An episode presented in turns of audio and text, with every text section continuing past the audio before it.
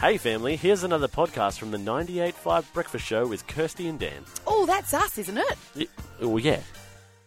Hello, Hello. producer Leon. Welcome back. Thank you for having Uh, can I go first? Go on. Yes. Guys, I'm going to take us to Ireland.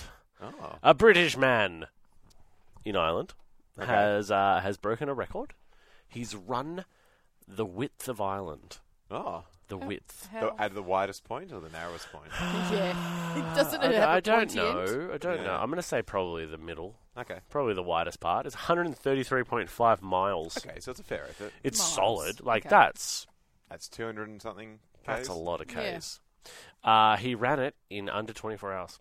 Wow. Very impressive. That's right. He um, uh, took took took a, a swig of you know the Br- the British drink. Oh, set off on his run, and then he finished it with another one. Of there course. you You're in go. Ireland, yes. Robert Pope of Liverpool, so he's running. I'm going to run across Ireland. Um, yes, and uh, yeah, so he did it in. T- uh, so he did it in 23 hours and 39 minutes, arriving at the opposite. Uh, so he Oh, started so in Just made it. in under Galway. 24. He started in Galway City. That's Scottish. No. And then ended in Dublin. No, the accent is Scottish. No, no, it not. I don't like. Well, Okay. talking In of uh, uh, Galway City. There we go. Hey. talking of a of a particular drink. Incredible I segue. don't know about that. Why? I don't know the story yet. Yeah, exactly. So that's, be quiet. see, that's that's the funny part of the segue. right. You kind of got to just like, You oh, gotta, we'll you gotta see. live up to it. Well, who got some lightning on the weekend? I'm sorry. No, hit the Um, other one. No, no, no, That's a stretch. no. what wait. drink are we talking about? You can't drink lightning. No, well, Oh. Well, there was a lightning strike in South Into a Fremantle drink.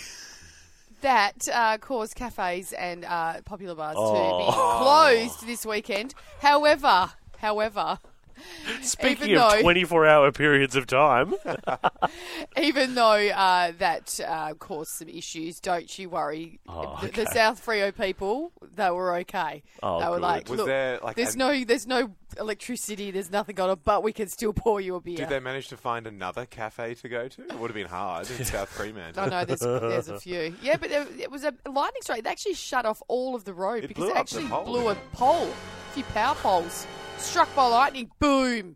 Wow. Freak accident. Yeeted the pole across the road. oh, yeah.